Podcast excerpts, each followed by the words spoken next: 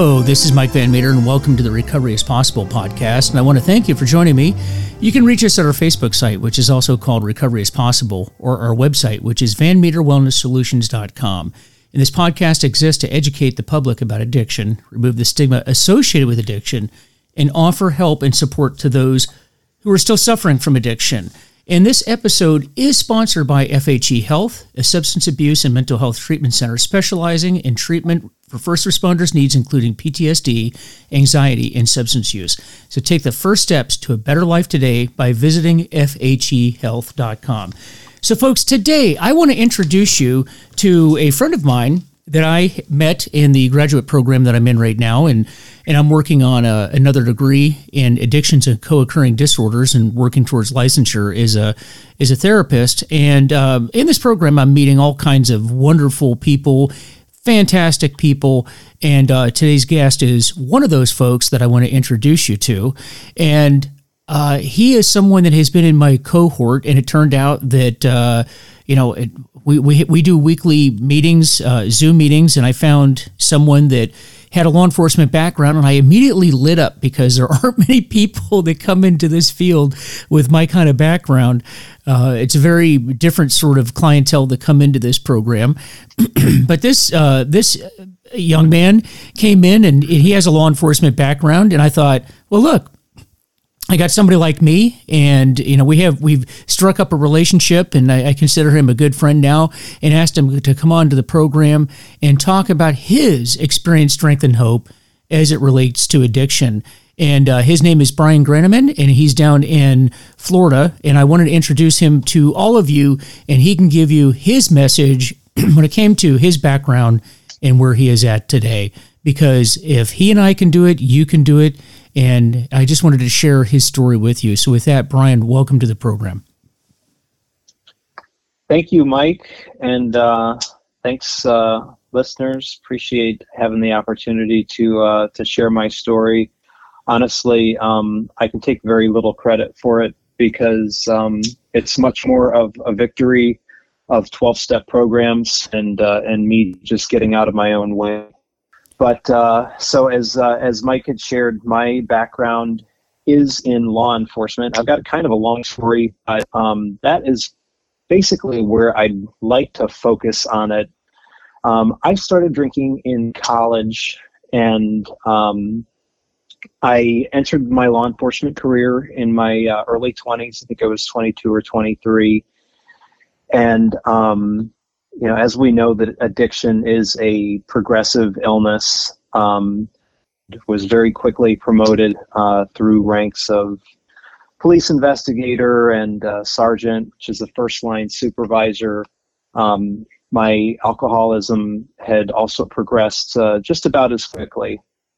And um, so uh, some 12 step literature refers to someone in active addiction as like a Jekyll and Hyde, and that was um, that is definitely part of my story was that my my identity as a police officer was um, always adherence to the law and uh, always doing what's right, and um, and there was no no getting away from that. Um, but my personal life, I found that I was a very, very different person just because I was so self centered. And um, I can recall taking a personality test at one point and having a difficult time with this personality test because I was like, is this, which one are we talking about? Like the law enforcement identity or this person who I am in my personal life? And, um, so uh, let's see here. Yeah, the uh, the alcoholism had progressed pretty quickly. Um, I was a seven day drinker, and uh, law enforcement usually works like twelve hour shifts. Um, so on days off, uh, I would drink a lot more, and uh, on days that I would work, I had kind of found this like scientific calculation of how many drinks was I able to have and still keep my breath alcohol, um, you know, should be approximately around zero when I'm going into my shift uh, the next day. Um, thankfully, I um, I can you know by the grace of God, I can say that I never reached a point of of needing to drink while I was uh, on the job, but certainly um, this scientific formula that I had you know calculated, it became not enough, and um, I had no peace in my personal life. Um, I I was highly highly anxious, and uh, I wasn't able to sleep, and so that was a a big theme of something that had kind of launched the drinking was just this this looking for relief right? You know i can it goes all the way back to college that i can remember starting a pattern of going into a bar first and having a few shots before an exam because it would take away the test anxiety and then i could think more clearly. And um, you know, to this day, I think that I'm still um, somewhat a, an anxious person, but I've learned a lot of the tools in recovery to stay several steps ahead of that anxiety so that it's not um, debilitating. Um, I would absolutely, you know, in this program, this uh, master's program, we learn about all the disorders, and yeah, I'm, i definitely score high on anxiety, but um, there's definitely a spiritual solution, and uh, for for someone like me who at some point probably would have identified somewhere between atheist and agnostic to, to be where I'm at now. It's just uh, as you said, if, if if someone like me can do it, there's absolutely hope for everybody. So getting into um, how my departure from law enforcement worked out, I was the subject of an internal affairs investigation um, from an event that had happened in like 2015 at that point, I was a uh, just a police officer on the street. Um, I hadn't been promoted to detective or any of that stuff yet. And uh, my supervisor, my sergeant, was having an affair with um, a young lady in the community, and uh, it, as you can imagine, it got pretty messy, um, and it went on for several years. And um, I really just tried to stay out of it. That I knew that this was going on and I wanted to have no part in it. You know, if an administrator pulls me in and asks me some uncomfortable questions, I'm going to be honest about what I know, but I'm also not going to go out of my way to try to, you know, stir the pot for anybody or anything like that. Um, several years down the road, uh, this had turned into a, a really, really ugly internal affairs investigation several police officers uh, were fired for having sex on duty with this girl and i had been tied into this whole thing that there was text messages that showed that i had knowledge of this and i did not come forward and um, so i was uh, made ineligible for promotion um, a handful of uh, of minor disciplinary things. I think the chief was able to look at the whole situation and see that that was a pretty precarious situation to be in. Um, to make an accusation against my supervisor.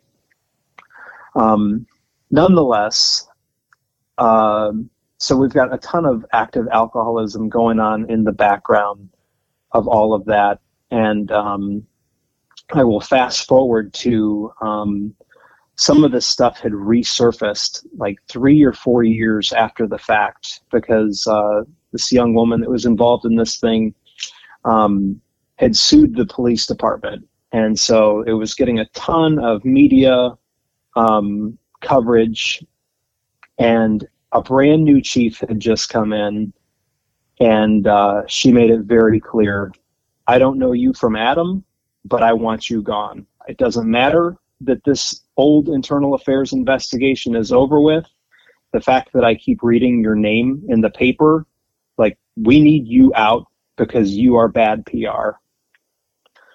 Um, at the same point, my uh, battle with alcoholism had gotten to the point that uh, that I had finally was starting to get to that that point of readiness.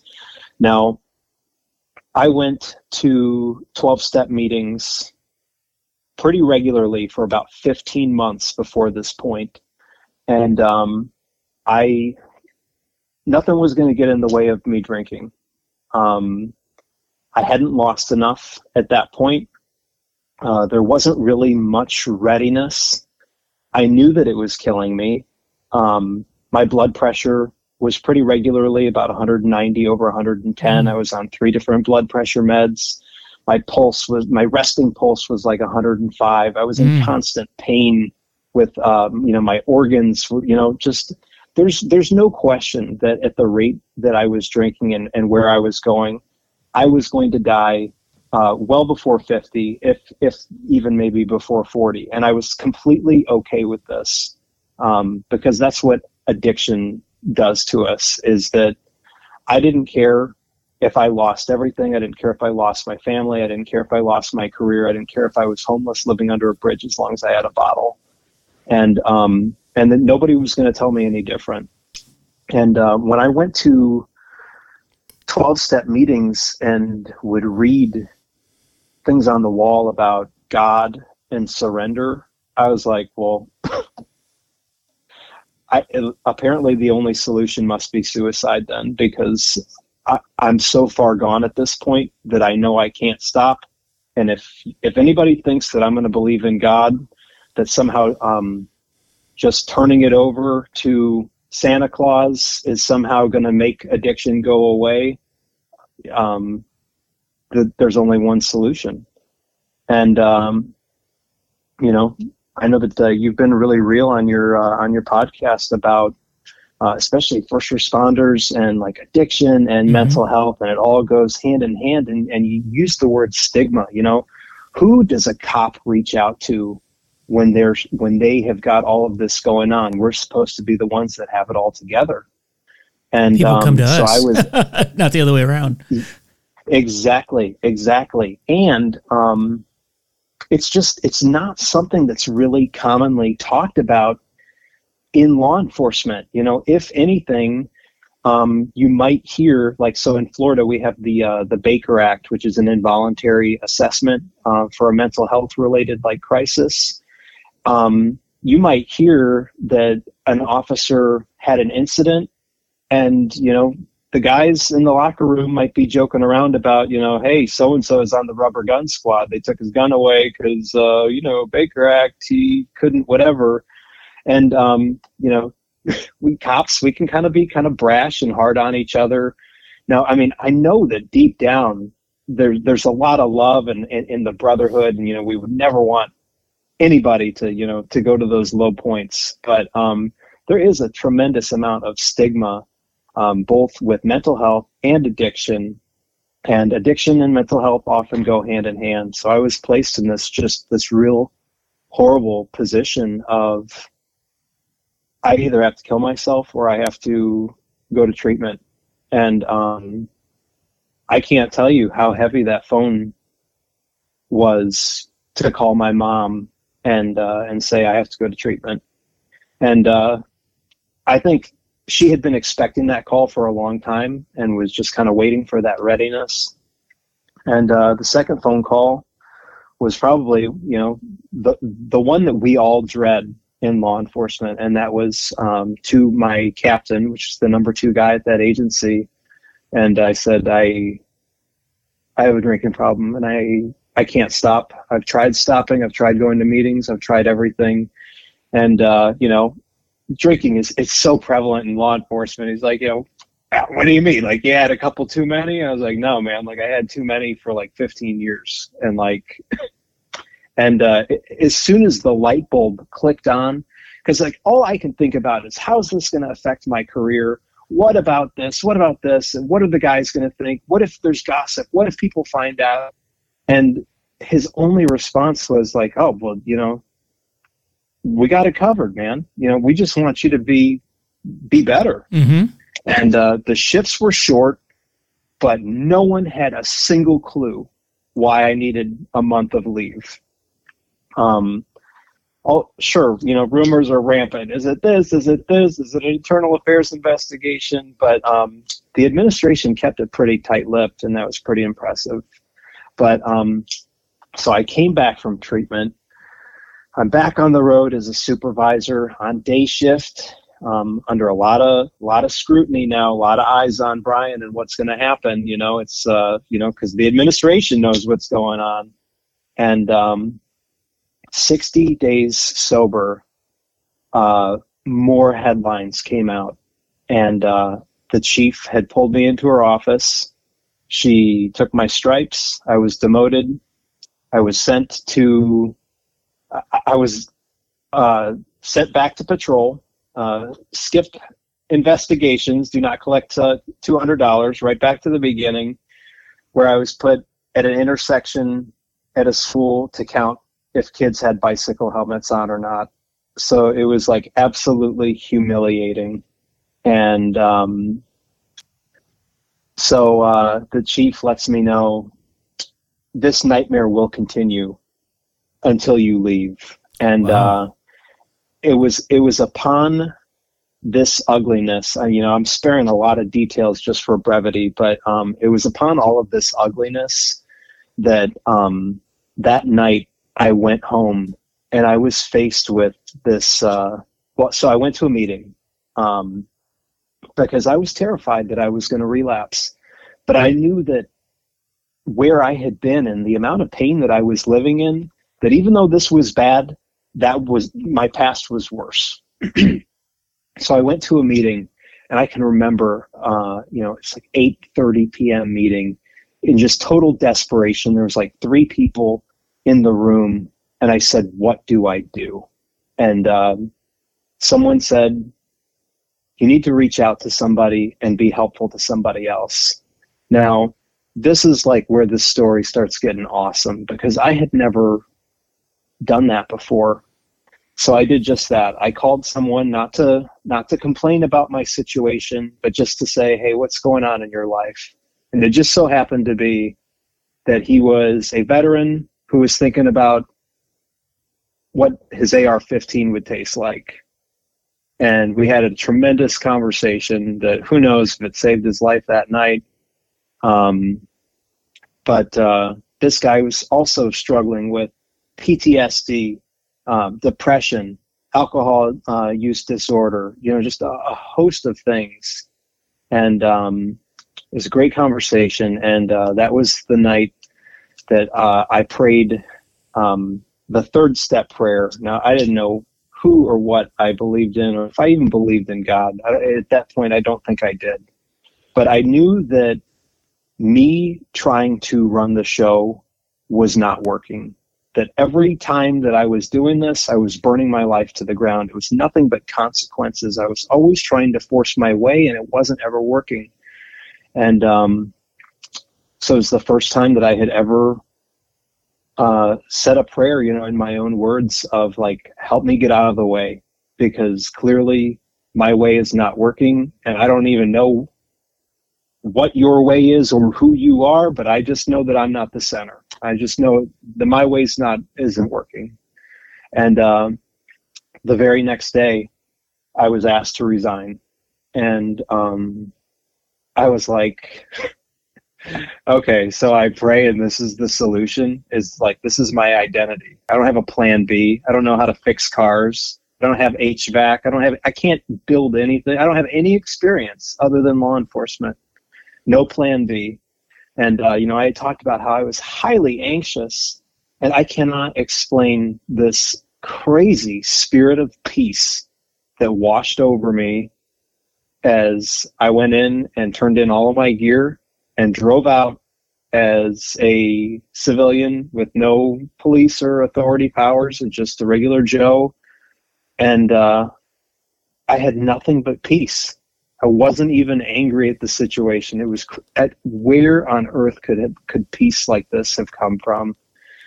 And um, so um, I worked the steps, and uh, and I worked them the same way that somebody who is dying would do the work, because I was absolutely convinced that relapse was not an option, and that if I missed any part of any of this, that it was going to take me back to square one, which was you know scary from from where I had come from, and um, so I had a tremendous amount of uh, of bad PR that was following me. I um, and uh, I, I applied for jobs for three or four months, and uh, Mike, I couldn't get jobs um, scraping barnacles off of the bottom of boats washing windows, no place would hire me. And I was so discouraged. But I kept praying. And it was for the first time that I wasn't telling God or Spirit of the universe, however you choose to pray. Um, I, I wasn't saying, I really need this, I really need this, because the history of my prayers had always been, I really screwed this up and I need I need to get out of this. And often that didn't happen. And then I got angry at God, or I was like, there's your proof that there's no God. No God would allow this to happen. But um, I, I learned how to reframe this prayer that it was no more about let this line up. I really need this job. It was just help me have patience until your will is done and until so that I can just stay out of my own way so that you can open up all the right doors and um, and the rest it was effortless um, as long as I could stay out of the way. And I'm not saying that that was that it was easy to have patience, but I learned that patience through that process, and I continued that prayer. And um, you know, I uh, I came to believe in a higher power that I feel comfortable um, calling God, but you know that that was it was quite a journey for me. So if the word God uh, is, is off-putting for you, you know, take it with a grain of salt. Take what you like and leave the rest. But all of a sudden, all of the right doors started opening up. So I got this career um, working as a child protective investigator. That is not something that I would have ever thought have thought of in a million years to do. I had no interest in it, and this this thought just popped into my brain. Where? Why? Why this agency? They just said apply here, and I did, and I got hired right away, and it opened the door to mental health and it was a great transition for me because I still had like that state authority. I was still doing investigate uh, investigative work, but now I was doing it more with a lens of these are parents and these are families that need help. They need access to treatment, um, as opposed to you know this is somebody that needs to go to jail. This is somebody that I need to bring to justice. And um, none of this is an overnight matter right? So I stayed at that at that position um, for a year, and uh, as as it would have it, um, this higher power put my supervisor at that agency was an ex cop who guided that process from being a cop to being in mental health.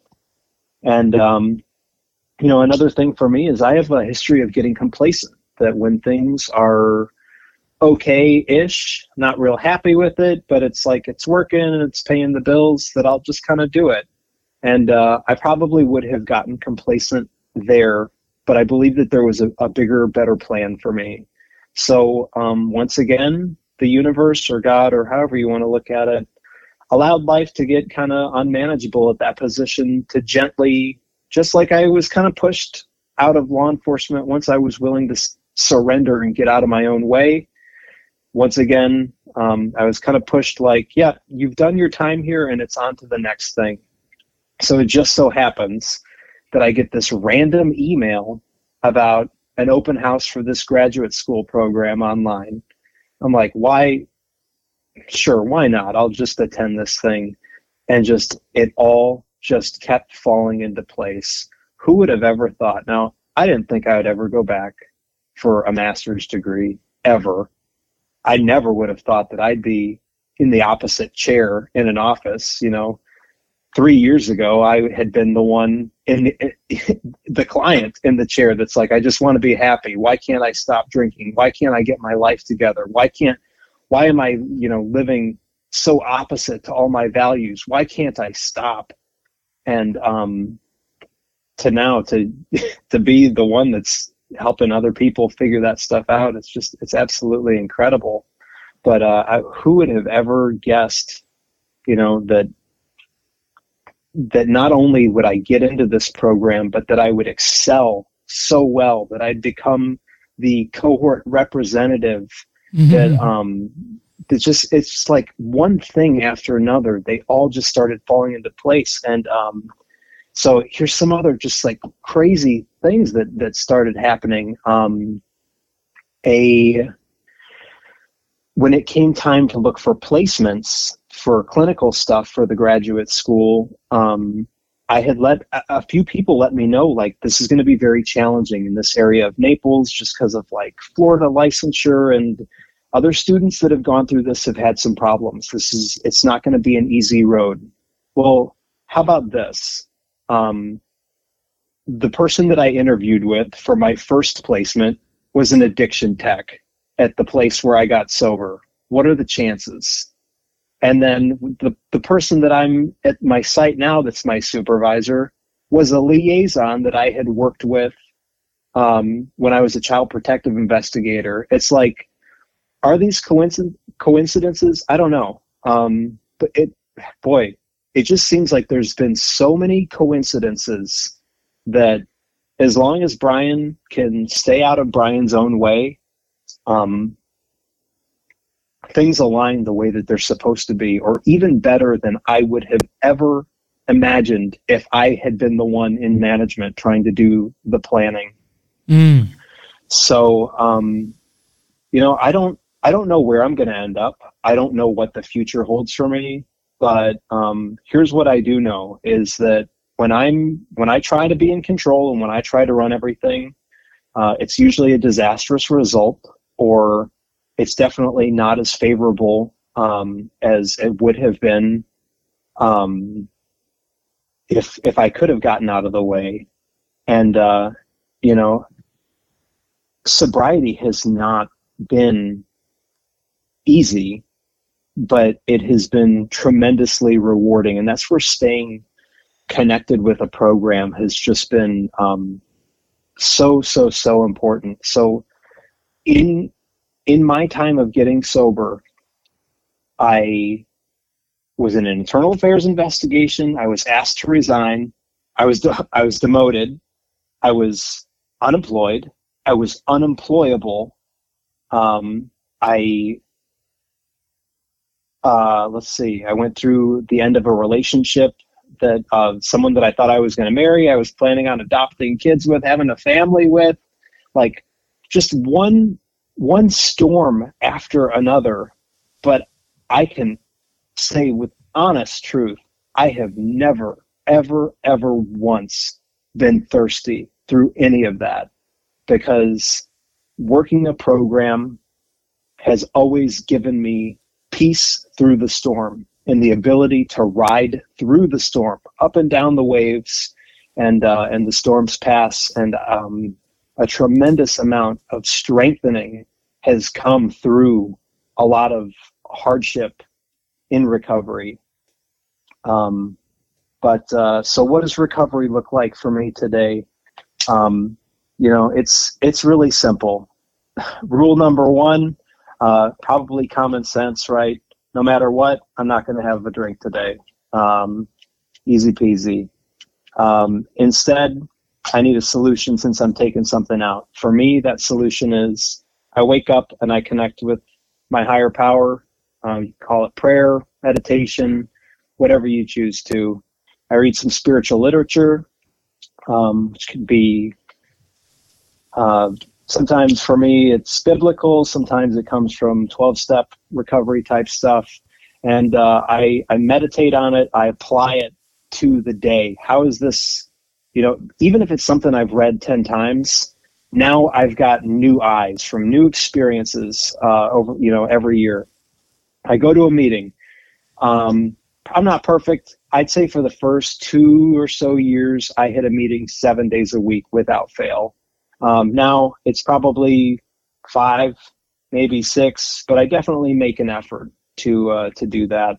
I talk to others in the program every day. That I must. Um, one, two people on the phone or even if it's just a, a text check-in i stay plugged in and uh, and i do some service or step work and um, we know that there is no cure for addiction but um, what i just laid out has been the treatment for me.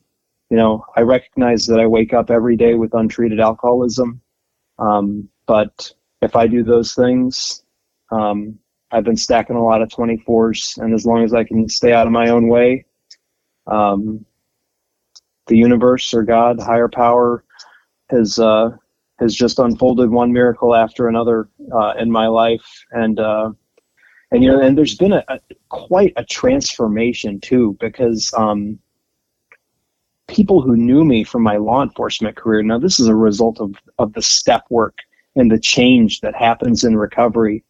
But you know, I was very much a you know a brash um, police sergeant and detective and you know people that that don't know that chapter of me they're like i can't even imagine it it's just it's you're so calm and you're like very even keel.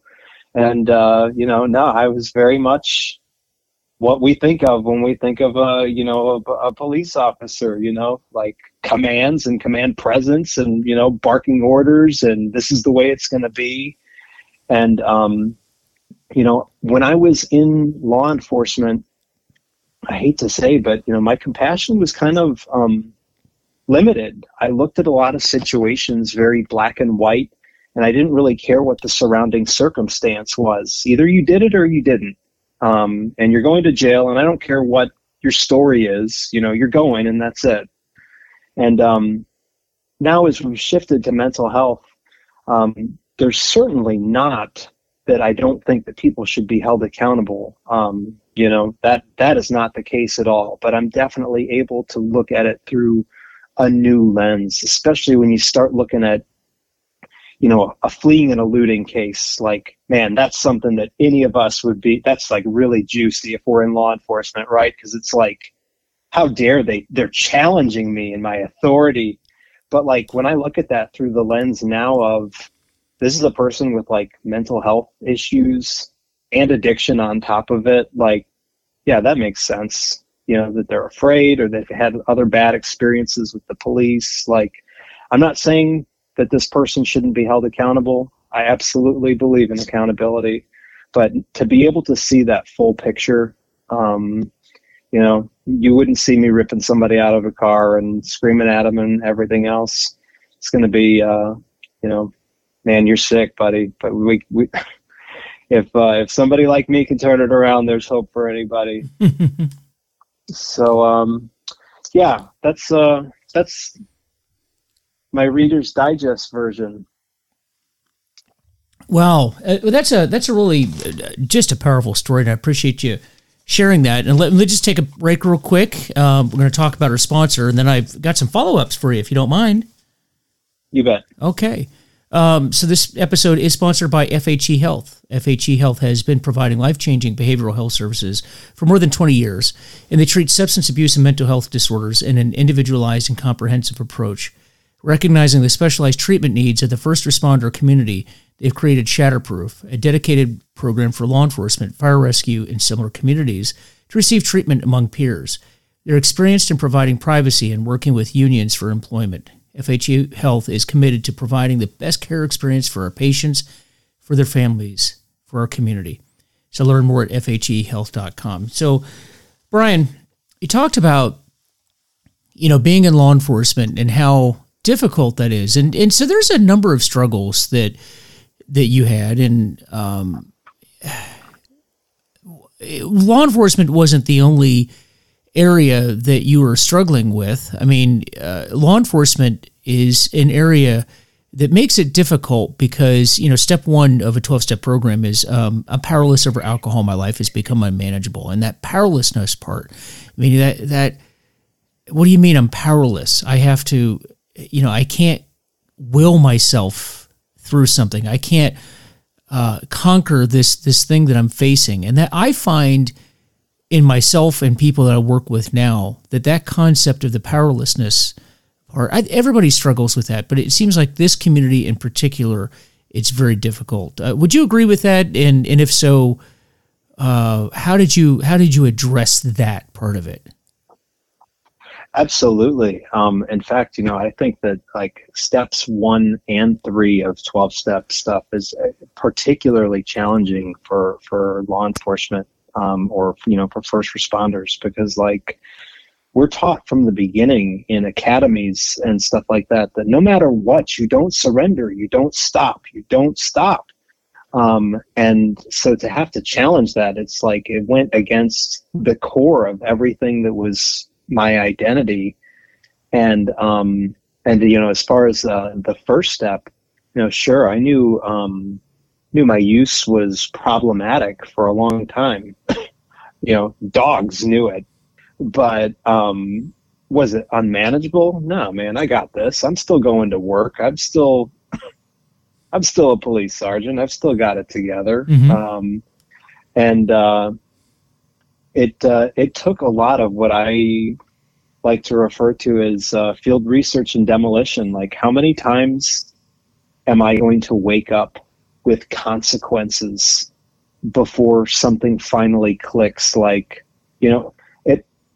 At what point is bottom? You know, we said like some people bottom is a scratch on the Rolex, and for some people, it's you know almost being dead a third time.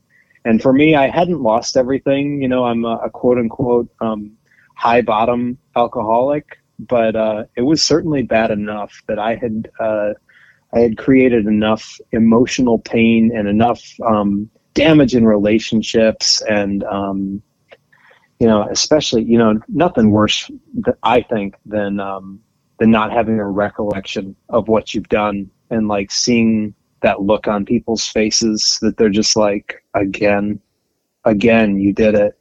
And you know that's just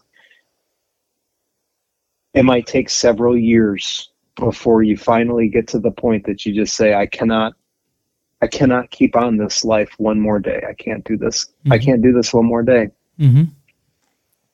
And the scary part is that at that point, even you want to stop. It's not even just the people around you with those looks on their faces. It's you. I mean, right? I shouldn't put words in your mouth, but you wanted to stop. You knew that it needed to stop at that point, and that's the scary part, isn't it? Definitely. And so, um, you know, that's the other thing that I think is really important to be talked about is that, you know, so I was, now I'm at a point of willingness, but like, I'm so sick that I need treatment. It's not just enough to send me to a, meeting an hour a day. You know, when you get to a certain point, um, you know, it, it alcohol can affect your neurochemistry to the point that for you to just stop, you know, you need detox.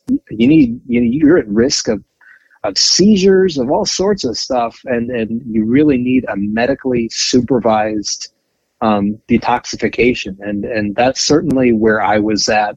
Um, that is not something that I could have done um, alone. So you know, if that resonates for for anybody out there that's hearing that, you know, if, if to thine own self be true, you know, if you know that that you're getting to that point that you're getting kind of shaky and that you're having a hard time um, functioning without it. It's, it's been a long time that you can even think of that it's been more than a day that you've gone without drinking.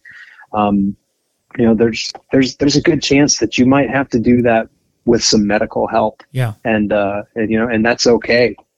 Well, in fact, it's it's advisable um, because many of the right. listeners may not realize that you can die from alcohol withdrawal.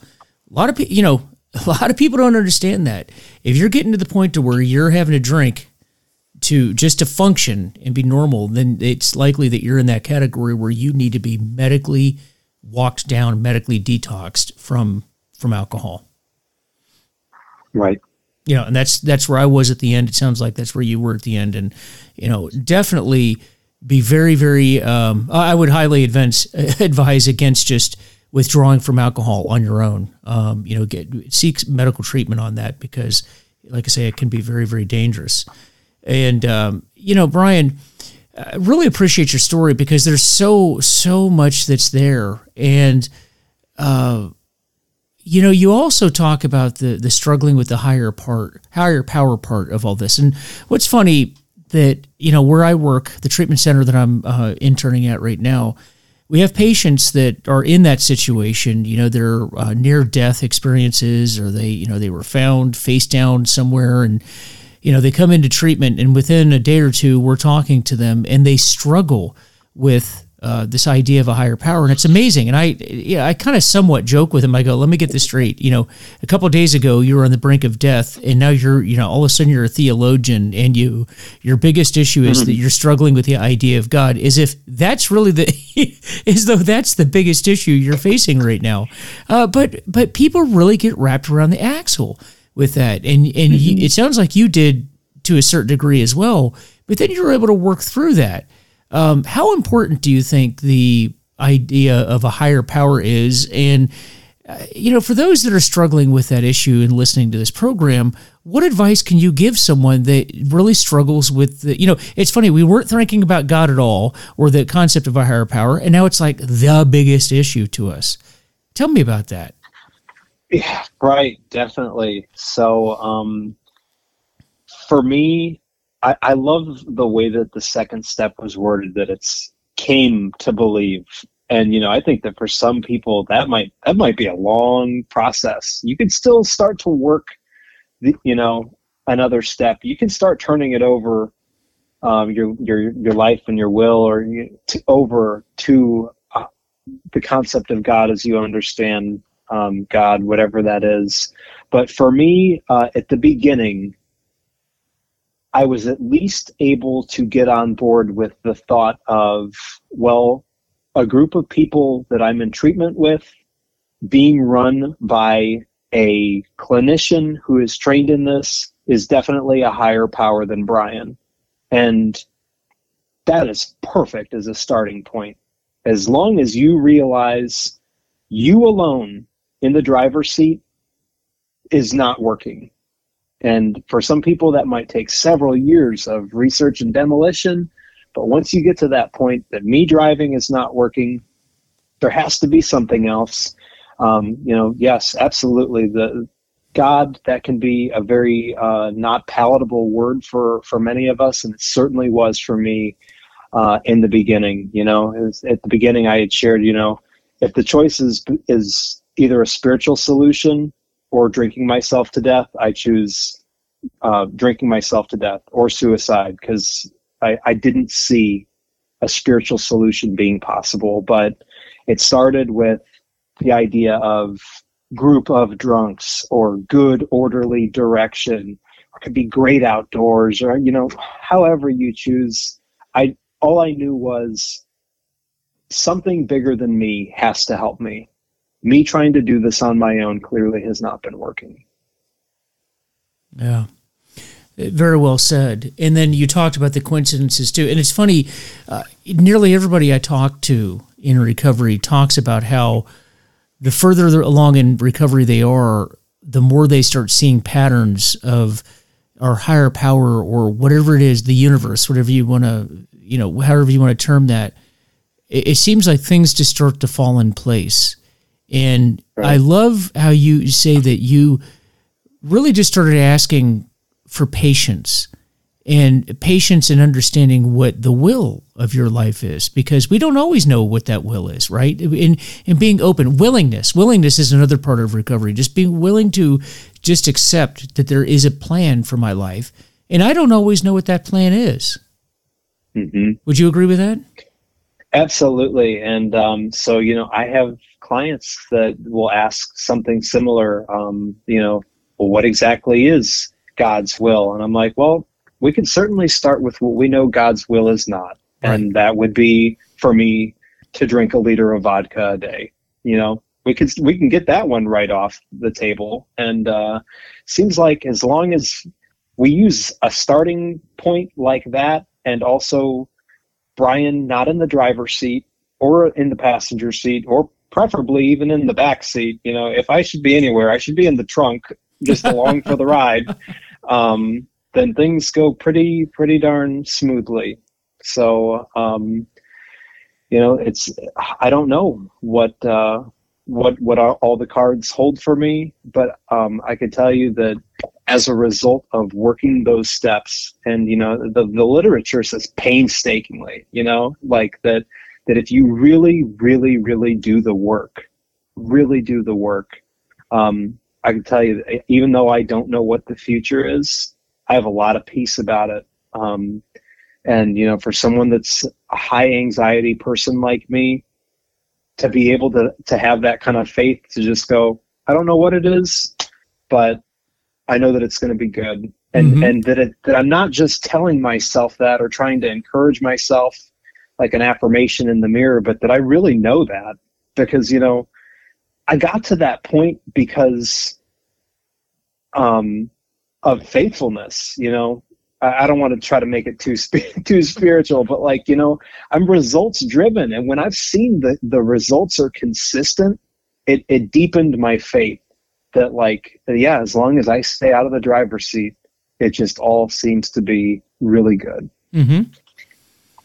So as you sit here now and you work through your program, as far as you can tell, or let me ask you, what is your desire on, in the path that you're on now? You're you're in a, a graduate program. You're working towards licensure. What is it that you want to do with this? See, uh, that's so tough because when I um, when I started in here, I thought all I want to do is work with first responders because mm-hmm. we're such a unique group and uh, and hard to reach, you know. And it kind of like it takes someone who's really been there in the trenches and knows what it's like to be on the opposite side of all mm-hmm. the scrutiny with the public and everything else. But um, and then I thought, you know, I really want to work in addiction because I'm really passionate about addiction. But um, as God has kind of directed me now more towards a I've been working with clients with severe persistent mental illness. So the ones that have, you know, a lot of uh, the hallucinations and voices and um, delusions and stuff like that. And so it's just like, I don't know where I'm going to end up, but I just know that I'm going to be useful and I'm really excited about that. So um, hopefully I can continue to work with first responders. I'm very passionate about first responders. Coppers are real close to my heart, but um, you know, I'm open that wherever wherever the universe decides that the doors are going to open and I'm I'm going to put I'm not going to try to force my will like no I will work with cops I will work with PTSD you know water finds its own level and and I'm going to just I'm going to end up drifting to where I'm supposed to be. Yeah that's that's a good point and that's a it's a great outlook. And I love that line water finds its own level. Um, things will take care of it itself. And um, that's that's a really good way of describing how you stay in the present you know in the moment focusing on where you are right now and just being open to how you're being guided. And i think that people that don't understand recovery those that are struggling with recovery that's a part of it right we catastrophize the future we uh, try to mm-hmm. force things as opposed to um, allowing things you know we, we prepare you know we do the best that we can every day and we do the the best we can to prepare ourselves professionally, mentally, spiritually, emotionally, all those different things, physically even. But we have to just be willing to just follow the guidance and follow where we're directed to go. And and that's part of the serenity that we have because I as I listen to you now, I really get a sense of serenity about where you are, who you are, in the situation that you're you're in and uh, sounds like you've come a long, long way from where you started. I I tell you what, um, people who haven't seen me in few year in a few years, they're they're just like they can't believe it. Oh, so yeah, here's here's another one of those uh, you know God moments or those just interesting connections. So I had connected with a therapist that um, that I was seeing when I was in active addiction, and I was trying to get my stuff together and uh, I connected with her um, several years sober and in this master's program, and uh, she was blown away. She was like, "I can't even believe that you're the same person because it just it hurt my heart how hopeless you were, and you're like." You're conquering life right now. And I'm like, it's it's not me. Like literally, the only thing I do is just try to stay out of my own way, and and don't drink, and that's it. And you know, the rest has just been um, has it, it it's been the victory of twelve step fellowship and and the tremendous the people that you meet there. You know, oh that, yeah, that I just keep all the right people just keep popping into my path. You know, like you said, I, um, it's it's hard to meet other people that have any kind of a law enforcement perspective uh, with counseling. And you know, what are the chances? What are the chances in as big as the United States that I'm um, in a program with somebody that you know has gone through you know so much of the a similar story. And uh, you know it's just there's no coincidences man. It's just it's it's incredible. No that's why i was excited when i saw you in the program. And i said yay somebody like me. Because right. there there just aren't many you know people like us. And, and a lot of that is the stigma uh, which we're we're working on very hard you know to eradicate. And that's one of the purposes of this of this uh, podcast is to destigmatize you know uh, recovery and let people know that it in fact is possible and you can live life without alcohol. In fact, your life uh, will get better. It can't not get better. It has to get better. And and there is hope. And and if you're listening to this podcast and you're somebody that's struggling, just know that you can get well. And I know um, in my life, one of the few things I did right early on, and that was continue to show up, even even when I was still drinking. I was still going to meetings and just just show up. You just keep showing up and showing up, and hopefully the plant, you know, the seeds will be planted and eventually they will take root. Uh, but you can't give up. You just can't give up. And I love how you say that. You know, sometimes when you just get out of your own way, things will happen because we oftentimes. Uh, I, in fact, I won't even say often. I, I think that all of us that struggle with this, we are our own biggest enemies Oh yeah, definitely. We do more harm to ourselves than anybody else does to us. That's for sure. Right. Totally agree.